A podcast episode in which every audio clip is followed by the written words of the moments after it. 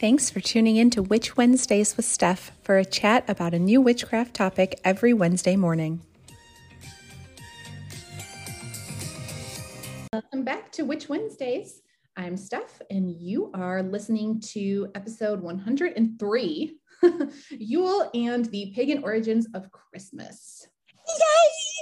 Yay! And that's right, just like last week, Tara is here again, which I think we warned you about that last week. We were like, we will be back next week surprises. but Tara loves her holidays. I do, definitely, guys. Definitely Yule. So we wanted to Mm-hmm.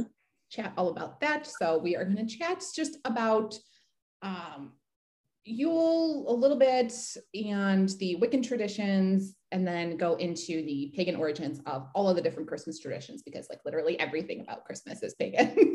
so, So the much, guys. Oh my gosh, it's amazing. Yeah. So we are excited for this one. We both love Yule. And I think in mm-hmm. my opinion, yeah, Yule, Yule is my favorite because I love the, I've said this before, but I love the secular Halloween traditions too much that like I just can't focus on Samhain at all. like I just Halloween too much. So Yule is my favorite. And I, in my opinion, Yule is the easiest one to celebrate if you're still in the broom closet. Because it's I it's not my favorite, but I would agree it's definitely the easiest to celebrate if you're in the broom closet. it's just it's all of the christmas stuff so people won't even know that you're not celebrating and the the, the dates are so close together and yule is a you know 12 days Mhm. celebration anyway so it's just the easiest one so i think that's why it's a lot of people's favorite but i love it so if you want to know more about the correspondences of yule and some different ways to celebrate we did that last year so if Yes. you go back to season one and check out that episode that will have all of this information. Um, but I'll just give you the quick basics. Quick So and dirty. Yeah, quick, well. so. Yule is celebrated on the winter solstice. So that ranges from December 20th to the 23rd in the northern hemisphere and June 20th to 23rd in the southern hemisphere. It's usually the 21st, but not always. No, because we like to move our calendar around. We sure do. And it marks the longest night of the year and the shortest day. Mhm. But Yule itself is usually observed as a 12 day celebration, which is based on the ancient Norse tradition that ended with the burning of the Yule log, which we'll get into in, in just a minute. I So love this year, yeah, I, I love the Yule log. um, this year it starts on December 21st, which is the solstice. So that Yep. would make it conclude 12 days later on January 1st. So Yule itself is of Norse origin, like the word Yule, but so we don't know like, exactly when it was celebrated by these ancient pe- peoples, but it was believed that it was in December and in the winter months uh, when harvesting was over and the hunting season began, which is why that stag imagery is so prominent at Yes. this time of year.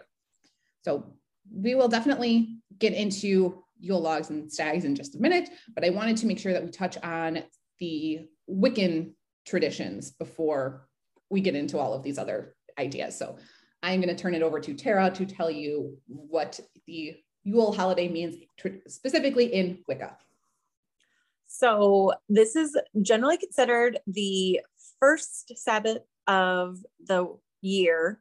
Um, like you said, the winter solstice. It's the shortest day and the longest night in the northern hemisphere. Southern hemisphere people flip it. um, so it changes year to year just because we're on a Gregorian calendar and we have to fix things with a leap day every four years and we're weird. And so it doesn't fall exactly on the same day, which it should, just saying. Um, it's a fire festival, which we all know I love. It is a time to celebrate the return of the light because it's the longest night of the year. You'll traditionally, um, you burn fires over the long night and you welcome the return of the sun and technically the beginning of the turning point of spring because this is when the daylight starts getting longer and we can see hope and warmth on the horizon. At least I can. It's beautiful. I almost cry every year. It's great. so um so there's slightly different traditions depending on which sect you belong to. Um, as we talked about, different sects celebrate in slightly different manners. There are overarching belief systems in Wicca, which I'll touch on here, but your sect, if you belong to a particular sect, may celebrate slightly differently and may have slightly different beliefs than what I'm going to say. So just throwing out that disclaimer in case you're like, Tara is so wrong. I could be you.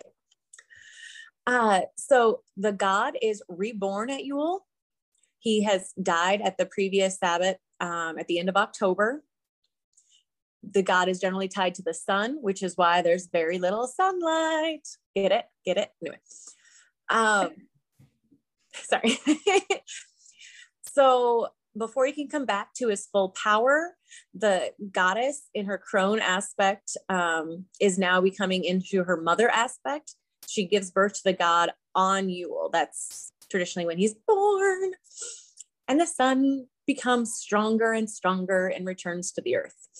So she represents the earth, which is now still and silent for a while because she's recovering from labor. Here, that's painful. I hope never to experience myself, but those who have tell me that's true. so this Sabbath, uh, I love. It is a fire festival, but it's a really more internal one. Um, Beltane is a huge party. I love me a good Beltane, but it's very outward, very community driven. This is more inward, more family based in the home. One, it's freaking cold outside, usually around now, but a lot of the traditions we're going to talk about and celebrations are more solitary or more small group oriented rather than a big old party outside. So yeah, that's that. so we're gonna go more into traditions. So I was like, oh, we're getting too much into it.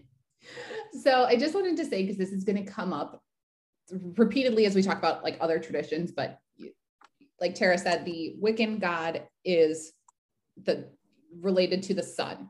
And as you will see, yes. as we talk about, all of the sun gods are celebrated at this time. Sun god, sun god, sun god. And as you can see, that is where we got son of God. So that's why Christianity took over this holiday. Sun god, sun god. No, no, no, no. You mean son of God, don't you, pagans? Like, so that is a theme that's going to come up as we talk about all of these. So um, you guys will see lots of themes, guys. They're all interwoven. but one thing that I wanted to touch on with Wicca before we move over to the pagan origin specifically of Christmas, because this comes up in some Wiccan traditions, but not necessarily everybody believes this. And it's kind of a confusing concept. And I don't think us talking about it is going to be any less confusing because like if you think too hard about it, it just really like doesn't make a lot of sense. But that is the Holly King and the Oak King. Yes.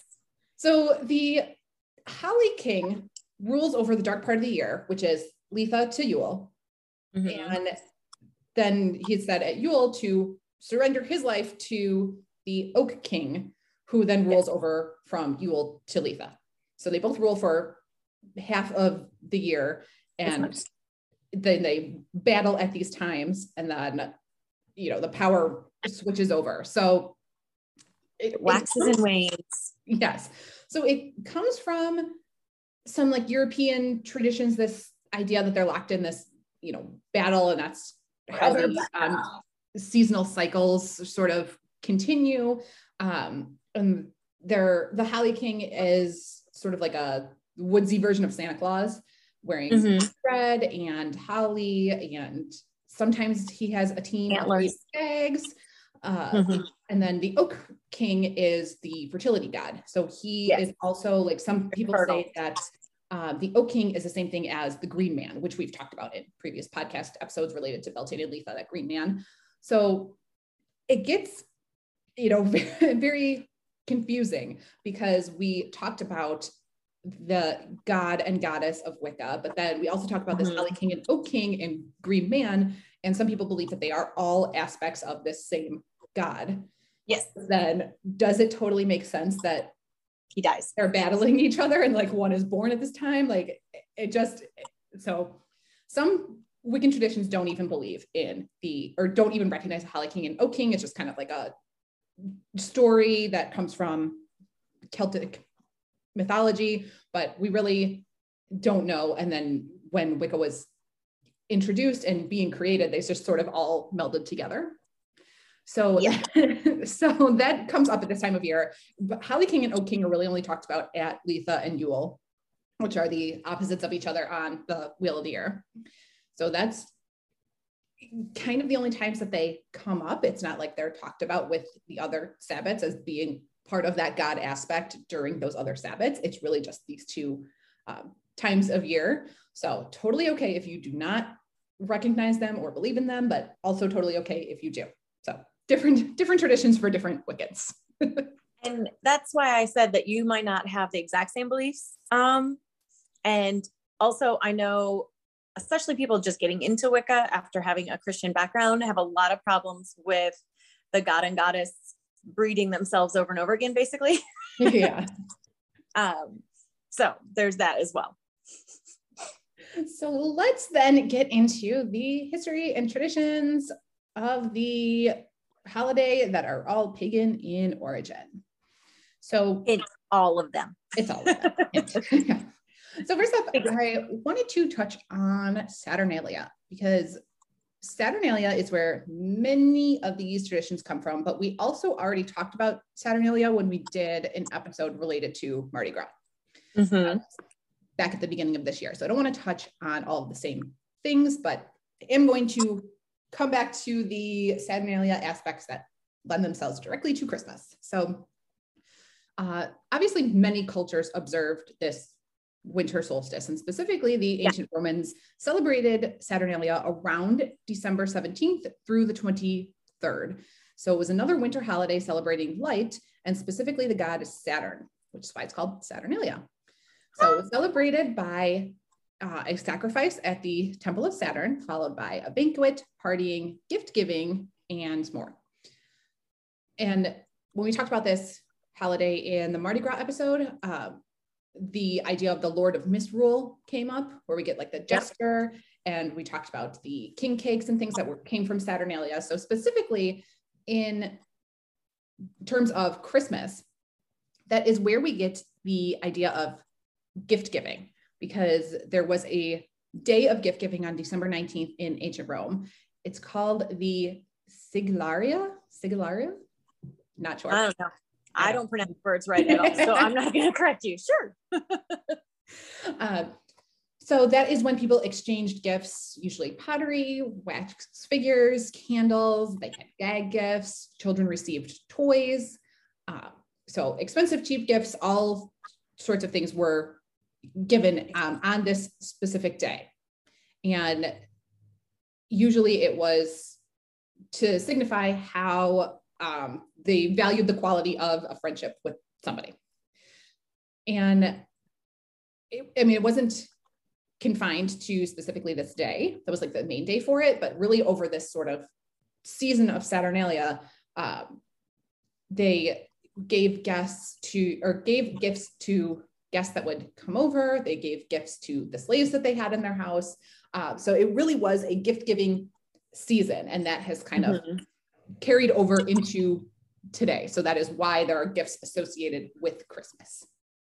Yeah. And also with Saturnalia and the solstice is where we get Christmas trees from.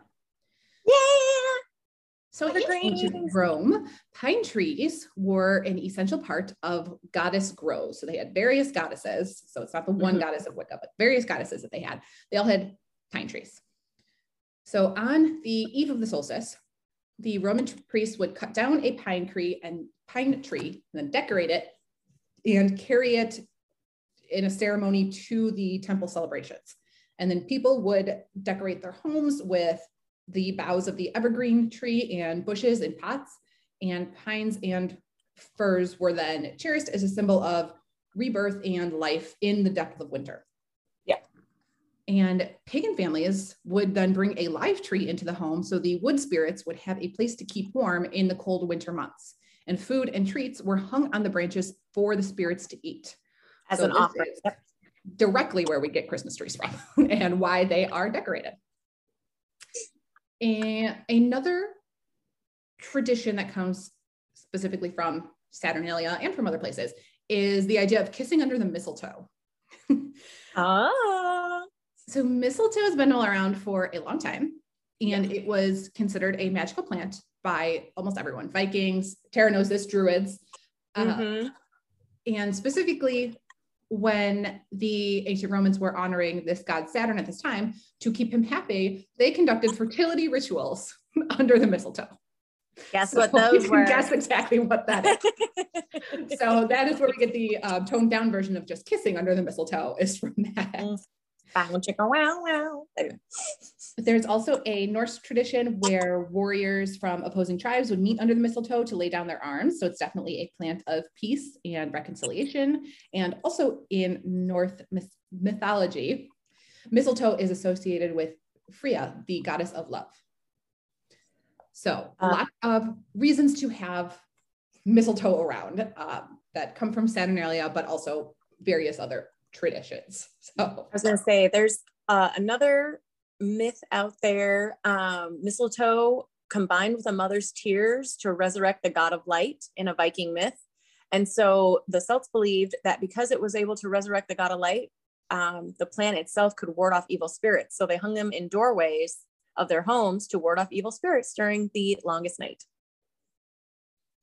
lots of tradition. So speaking of getting into this Norse mythology, then a little bit away from the ancient Romans, uh, is the idea of a Yule log. It's hugely popular, Yeah, hugely popular this time of year. So for this specific holiday of Yule that began in Norway, on the night of the winter solstice, it was very common to hoist a giant log onto the hearth to celebrate the return of the sun because the Norse believed that the sun was a giant wheel of fire which rolled Mhm. away from the earth and then began rolling back again on the winter solstice. Yep. And as then Christianity spread through Europe, it became part of Christmas Eve festivities. So the master of the house, usually the father, would sprinkle the log with mead, oil, or salt. And then once it was burned in the hearth of the home, the ashes were scattered about the house to protect the family from hostile spirits. So Yule logs have continued into the, today. It's one of Yeah. the most popular Yule traditions, but uh, a lot of people We do Yule logs. yeah, I do Yule logs. in, you know, an actual log Mhm.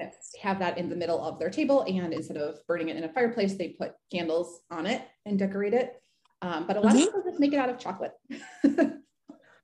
Um, so in the Celtic tradition, you were supposed to keep the Yule log burning for 12 days. So they would have an entire tree in the house, and the family would take turns uh, pushing it further and further into the fire. They would also anoint it with mead or wine and such.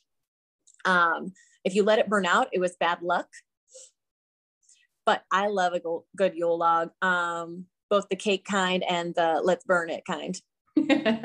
I use both during my celebration. I love the cake kind. How fun is that? You can do so many flavors now. Uh, my Really friend. Amanda and I did one, and it was a um, spiced cake with a uh, I can't. It was a buttercream frosting, and we made it brown, and we tried to like we tried to make it look like a log. Hint: it did not turn out looking like a log, but it was delicious. That's all that matters. it was so good, but it did not look great. Uh, a, another Norse tradition that holds strong to today is the straw goat. uh, Yes. called the Yule Norse goat. And this is a popular figure in the Nordic region this time of year. And it comes in the form of ornaments and holiday decor, but there's also a giant effigy in Gävle, Sweden. I will Mhm. link this in the show notes so you can look at it, but it's a giant metal frame in the shape It's of a goat that is covered in straw. And of course, people try to burn it down every year. And they're Yep. usually successful because it's made of straw. So of course it's going to go up in flames. Um, so why a, yeah, so why a goat? Uh, it may come from Thor's mythology in the Norse tradition because he had a chariot that was pulled by two large goats, um, immortal magic goats, of course, because Thor would butcher and eat the goats and then they would come back the next day. So um, Yeah, there was Nothing really dies. right. Uh, there was also a ancient tradition called the Yule sacrifice. And in this tradition, a man would dress in goat skins and carry a goat head that would then be symbolically killed and brought back to life the next day, fitting with both Thor's mythology and the idea of rebirth during the solstice. And Christians, of course, proclaimed this goat as a demon, mm-hmm. but uh, he's lost that, you know, negative story over time. And so now he's seen as a benevolent symbol of Christmas time. And in the Nordic region, he's seen as pulling Santa's gifts around rather than a reindeer. Take that world. So moving from the Norse tradition into European folklore is my absolute favorite um, figure from Christmas, and that's Krampus. I knew you were going to bring him up. I love Krampus. So Krampus is a monster from Central European folklore, and he's depicted he as half demon, half goat. And the name comes from the Germanic word for claw. And Krampus mm-hmm. is always shown with huge claws, horns, and a long red tongue. But he is the companion of Saint Nicholas. So tradition yes, states that they arrive together on the evening of December 5th, which is known as Krampusnacht. Mm-hmm. St. Nicholas is the one who rewards the nice children by leaving presents in their shoes. And Krampus beats the naughty children with branches. So take that, naughty children. in some stories, he also either eats the children or drags them to hell. I was gonna say, I always heard that he ate them. That was uh, the story I grew up on. And yes, my dad told me this story as a child. so Krampus has various origin stories. Some people say yes. that he is the child of Hel, the Norse goddess of the underworld, and some say that he's just a representation of the horned god of witches and Wiccans. But mm-hmm. he did become associated with Christmas during the conversion to Christianity because, like all other dark pagan symbols, the church tried to ban Krampus from Christmas celebrations, but obviously were unsuccessful, particularly right. in German and Austria. They have held on to Krampus. They love Krampus. It's still has remained a tradition there, much bigger than it is here. But I think Krampus is definitely gaining revival in the States. People love uh, I love Krampus. I, I was going to say, everyone loves a good horror story. And um, yeah, there's actually a horror movie where he kills everybody, not just kids. So.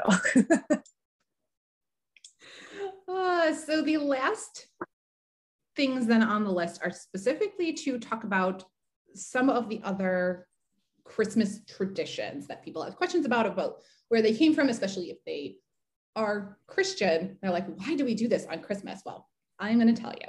So, first, first of all, uh, the idea of Christmas carols and specifically going door to door singing mm-hmm. uh, is comes from the idea of wassail, wassailing. And I love Wassail. that is spelled W A S S A I L, yeah. which to me should be pronounced wassail. It like annoys me but it's not. But I know it's wassail because there is that song, Here We Come a Wassailing. And it just, so spelling annoys me. But anyway, it's. I was going to say, also growing up in a German based community, it's also a delicious spice drink. Oh, yeah, we will get to that. Okay. So, wassail may come from the Old Norse phrase, "ves hel," which means be healthy, but it mm-hmm. is more commonly believed that it comes from an Anglo-Saxon greeting that means to be in good health. So traditionally, after someone would say wassail, the common response was drink hail, which means drink and be healthy. So while it can mean you know this this act of toasting. It can also represent specifically the beverage that was drank during the toast. So that is what mm-hmm. kira is talking about. Um, it's being being specifically the holiday beverage. So there's like a lot of versions of this. If you want the recipe for one specifically that's over on patreon.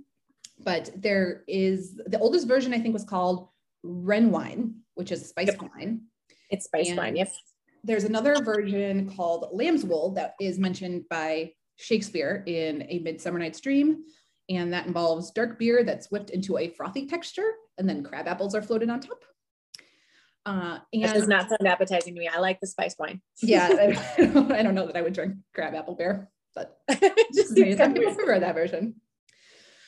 So traditionally, they were served in a bowl and not a glass. And mm-hmm. often people would dip their bread into the bowl or float toasted bread on top of the drink, which is exactly where the word toast comes from when you say you're going to give a toast um, at someone's wedding or something like that. Toast was floated on top of the drink. So, beyond the drink and the toasting and the phrase, it is also a verb. so it is, you guys. So covers everything. So, like I said in the song, to go wassailing is a tradition from that has pagan origins. So, the production of hard cider was in, and still is very essential to the western region of England. Yep. So it is um, important for them to toast the health of their cider apple trees. So every year, people in this region go out to the orchards with their drinks to sing to the spirits of the apple trees, and that's called wassailing.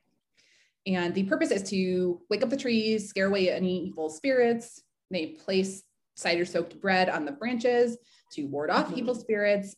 And they also need to honor the spirit called the apple tree man, who is that is the name for the oldest tree in the orchard. So it's believed that as long as he's healthy, all the other trees will be healthy and fertile and give their apples. So you have to give extra attention to the oldest tree in the orchard um, by pouring cider at the roots. And then again, there's a lot of horror movies about also sacrificing people to the oldest tree in the orchard to bring about a bountiful harvest and wealth for the community. Yep, very true. uh, so after they um, drink and sing in the orchard, they then go door to door. So it's like the trick or treat version of caroling, except people expect payment instead of candy. So that is where we get Christmas carols from. I was going to so, say this also kind of comes back to some Viking traditions where Odin was considered to wander. Um, he had a long white beard, and people wanted him to feel welcome. So they would sing and uh, invite, I don't want to say strangers, but strangers basically into their home, and they wanted them to feel welcome. So children sang to wanderers at this time because you never knew if it was Odin. Better safe than sorry. Well, that leads directly into the idea of Santa. So let's touch on that. um, so the name Santa Claus comes from the Dutch name for St. Nicholas, which is Sinterklaas. And Sinterklaas was a historic fourth century Greek saint, but not the fat, jolly, bearded one. So no. the idea of a fat, jolly, bearded one comes from the 19th century. There was a political cartoonist, Thomas Nast, and the book was The Night Before Christmas by Clement Clare, Clark Moore. Um, that really solidified the idea of Santa being fat, jolly, and bearded. But really, the idea came from paganism and specifically Odin. Um, yep. So he very much looks like this version of Santa. At the winter solstice, um, that's when Odin led a hunting party known as the Wild Hunt in the sky with his eight legged, eight, yep, horse yep. named Sleipnir.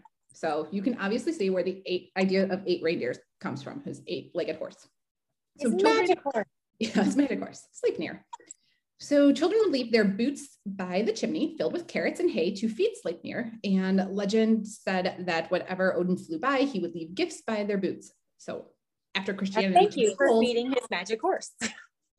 after Christianity took hold, this practice of gift giving in shoes was adopted by St. Nicholas, and children would leave their shoes on the windowsill or bedroom door for the saint to reward them um, with little trinkets in their shoes. And that is still a popular tradition, which I know because we did it in my Catholic school growing up. And I was like, why is this St. Nicholas thing? And they would like encourage, there was like one class, like in my junior high, and there was a class shoes. on this well, no, not in the class, but like we would be sitting in class and they told us to take off our shoes and put them outside. And then by the time class was over, our shoes would be filled with like stuff. And it was, it was like filled with candy and stuff. And they said it was like St. Nicholas. So it was like this like tradition coming by. But oh yeah, we totally did that in school. And the entire time I was confused because I was like, what does this have to do with Christmas and Jesus and who is St. Nicholas and what is it? Well, turns out pagan, but they didn't tell us. They didn't tell us that. So I know that that is still a tradition to leave your shoes out. And um, my husband did that too. His mom did that for them growing up that they would put their shoes outside their door um, overnight. And when they woke up, St. Nicholas would have left them stuff in their shoes. So I know that people still do this. Oh, uh, uh, also stockings, guys, hanging stockings by the chimney. Yep. Yep. It directly kind of follows. oh yeah, absolutely. Well, yes. Speaking of, um, that that comes might come from. I say might because we don't we don't technically know how all of these evolved over the years. We just have good no. from historians. So um, the idea of this and specifically the red and white costume of, of Santa, because that is not what Odin is dressed in. So the red and white no. um, no. derives probably from a Slavic deity known as Father Winter. And specifically, those colors match his hallucinogenic mushrooms. so um, the mushroom was integral to both pagan civilizations and early Christianity. So during midwinter in Siberian villages, the local shaman would collect these mushrooms, which, by the way, happened to grow beneath pine trees. um, yeah. So he would gather them in a large sack for everyone in the community, and then he would deliver them to each house. And since the snow would be really high at this time in Siberia, um, it's unlikely that he would have been able to enter through the door. And instead, he would have probably had to climb through the smoke hole of the hut, which looks a lot like a chimney. Like a so, chimney. probably where the origin of Santa entering through a chimney came from. And the villagers would then put the mushrooms in a sock and hang them by the fireplace so they would dry out. see, stockings. See, see, so guys, once, see, once it dried, all comes back around. once dried, the family would eat the mushrooms on the winter solstice, which obviously would induce it in an altered mind state because they're hallucinogenic mushrooms. Um, they brought on a good time, a party for all. and these mushrooms are also regularly consumed by the reindeer in Siberia because reindeer are a real animal. They're not mythological. There are reindeer in the Siberia. flying ones are mythological, guys. If you see a flying reindeer, think you're probably on the hallucinogenic mushrooms. and and so are the reindeer. So that's where the idea of flying reindeer came from. Um, and still in today, in Siberia, shamans wear red and white in a pattern that looks very much like the mushroom, which may be the inspiration for Santa's suit. So, oh, literally everything about Santa um, in all these Christmas traditions is pagan in origin. you know, it's it's so much fun to go through all of these. I love telling people these things at Christmas, especially all my Christian friends. They're like stockings. I'm like, well, actually, let me tell you about these magic. Let me tell you. Let me tell you. Um, and then specifically, I think a lot of people know this, but the last thing that I wanted to touch on, just in case you didn't know, is why Christmas is celebrated on December 25th. Yes. So in the Bible, there is no specific date given for the birth of Jesus. But nope. we know that he was not born in the winter months because at the time of his birth, Mary and Joseph were traveling for the Roman census. So that's why he was born in a manger and they weren't at home because they were traveling. And it specifically says for the Roman census, and that did not incur in midwinter. It did not. So, Travel um, difficulties in ancient Rome. so why then, if we know and we're so sure that the census was in spring summer, why on earth is December 25th considered the date of his birth? Obviously, they wanted to celebrate his half birthday. Pagan traditions. Um, it clearly lines up with the winter solstice and all of its traditions that we just yeah. talked about. And when the church was trying to convert people in the beginning, it made the most sense to stick with or near the dates that they were already celebrating because it's incredibly hard to get people to give up the fun things that they loved for so long. Yeah. So, like the idea of Saturnalia in Rome lining up with the idea of the, the solstice, it's pretty close to December 25th, and they were already celebrating, but it's not exactly the 25th. So, why 25? Nope is because of another Roman god, the sun god, okay, son of God, the sun god Mithras. And Mithras was likely a Persian god, Mitra, that was later adopted and transformed by the Roman, Roman soldiers because we're all just, you know, stealing we're gods and traditions from everybody else. in the night. yeah. So Mithras your tradition was, and your tradition and your tradition. Right. So Mithras was very popular with these Roman soldiers and widely adopted among Romans in general he was one of the most popular deities that was celebrated at the time when Christianity was first trying to get converts and gain a foothold. And specifically, this Roman god Mithras was celebrated on his birthday December 25th. So that is where that exact date comes from is the birth of the sun god Mithras, which Christianity then took over as being the birth of the son of God, Jesus. That is where you get December 25th from. I feel like that story is a little more common, commonly known or widely known um, than some of the other ones, but now you know exactly All why, why um, Christians celebrate the birth of Jesus on December 25th, why there is Santa and eight reindeer and stockings and red and white and presents and, and caroling. And caroling, yes. Now you know and where making out under the mistletoe. All of these traditions come from. I know there are so many, and there are even more traditions. Tara and I were just talking about this before we started recording that yeah. next year I'm still going to have holiday related episodes. Um, yeah. Tara will f- appear on a few. She'll be here. um, it was supposed to be a secret surprise. I'm not telling you which ones. There but there, there is even more information about each of these holidays that even in two years of doing episodes on the holidays, there's still even more to share. So there is more Yule stories and traditions from um, other, you know, religions and ancient peoples, Egypt and like across the board that we didn't even touch on in these two episodes. So there's even more to talk about. So lots of more origin stories. This is sort of a date that has been celebrated for many, many years. The for ancient peoples who you know had no electricity or concept of daylight savings time, all these things, the solstices at you know specifically Litha and Yule were very, very noticeable. Like if you have no clocks and no electricity, um, you really know and notice when the sun is making these transitions. Yeah. And when your days are really long and when your versus when your nights are really long. So these um, days were very marked very and, and celebrated by like every single ancient culture. So there's yeah. lots more to talk about, but specifically just wanted to touch on today all of these various ideas of where these Christmas traditions came from. So now you can be, you know, living in the and at your uh, Christmas celebrations, telling people where all of these stories came from. Because Lord knows I love to. I have so much fun. uh, but let me know in the comments. The show notes will be up over at witchwednesdays.com or you mm-hmm. can touch base with us on Instagram or discuss over on the free Discord server. Lots of places to get in touch and tell me if you learned anything new today, first of all. Did Hopefully you know, learned at least one thing? I hope you learned at least one thing. Um, but let me know if you knew any of these pagan traditions of where these origin stories of where these Christmas traditions came from, um, and which one is your favorite, or which story or character of this time of year is your favorite? Because mine is Krampus, but by like a, a lot. I love and, that Krampus beats naughty children. This makes me so happy. I was gonna say I like Yule logs because I like burning things. So but you can definitely reach out, chat with us, and let us know if you have any questions or comments. We will be around to chat.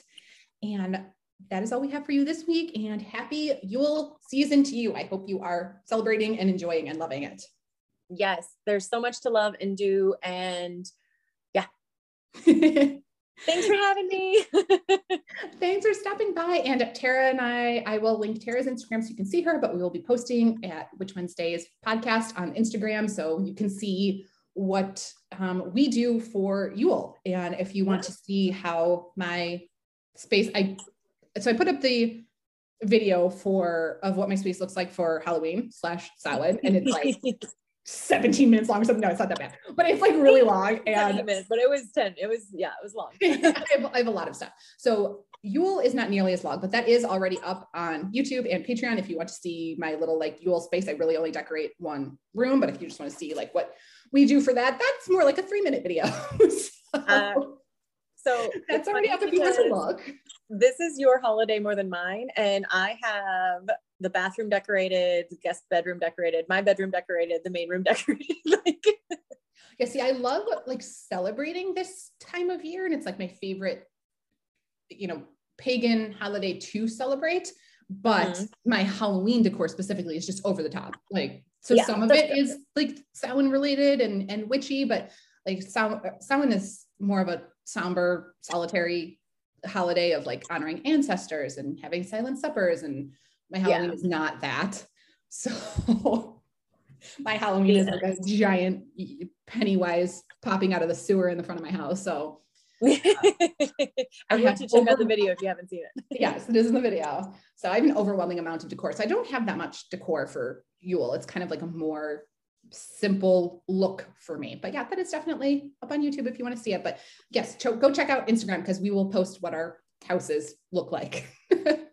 And if you're anything like me and you love a good advent calendar, um, you don't have to use it for Advent. If you start the day after Thanksgiving, it lines up perfectly with Yule. Oh, love that. Fun fact. And also let us know this over on Instagram or Discord.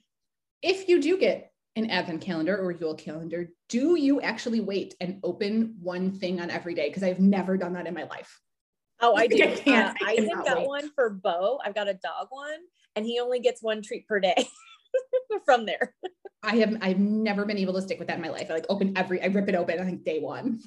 I will say I'm already falling behind on the wine because it's one wine per day and I just don't drink that much anymore. so like I open it and I look at it and I put it in the fridge for later. yeah, I cannot um I rip everything open in the same day. I don't like consume everything in the same day. The one that I love is the tea one. Oh yeah, that one's good yeah, the tea one is fun. It's like a tea every day. Um, well, this is the first year I've done a dog one for Bo. And I can't tell if he's excited or if he just expects it because he gets a lot of treats anyway. So. oh, we're too good to our fur children. We really are. But that is all we have for you to chat about Yule and pagan origins of Christmas. So let us know if you have any questions or comments. But other than that, I will see you next week. Need even more witchcraft? Subscribe to Patreon for exclusive bonus content three times a week and order Sabbath boxes and other supplies at witchwednesdays.com. Be sure to follow on Instagram at Witch Wednesdays Podcast.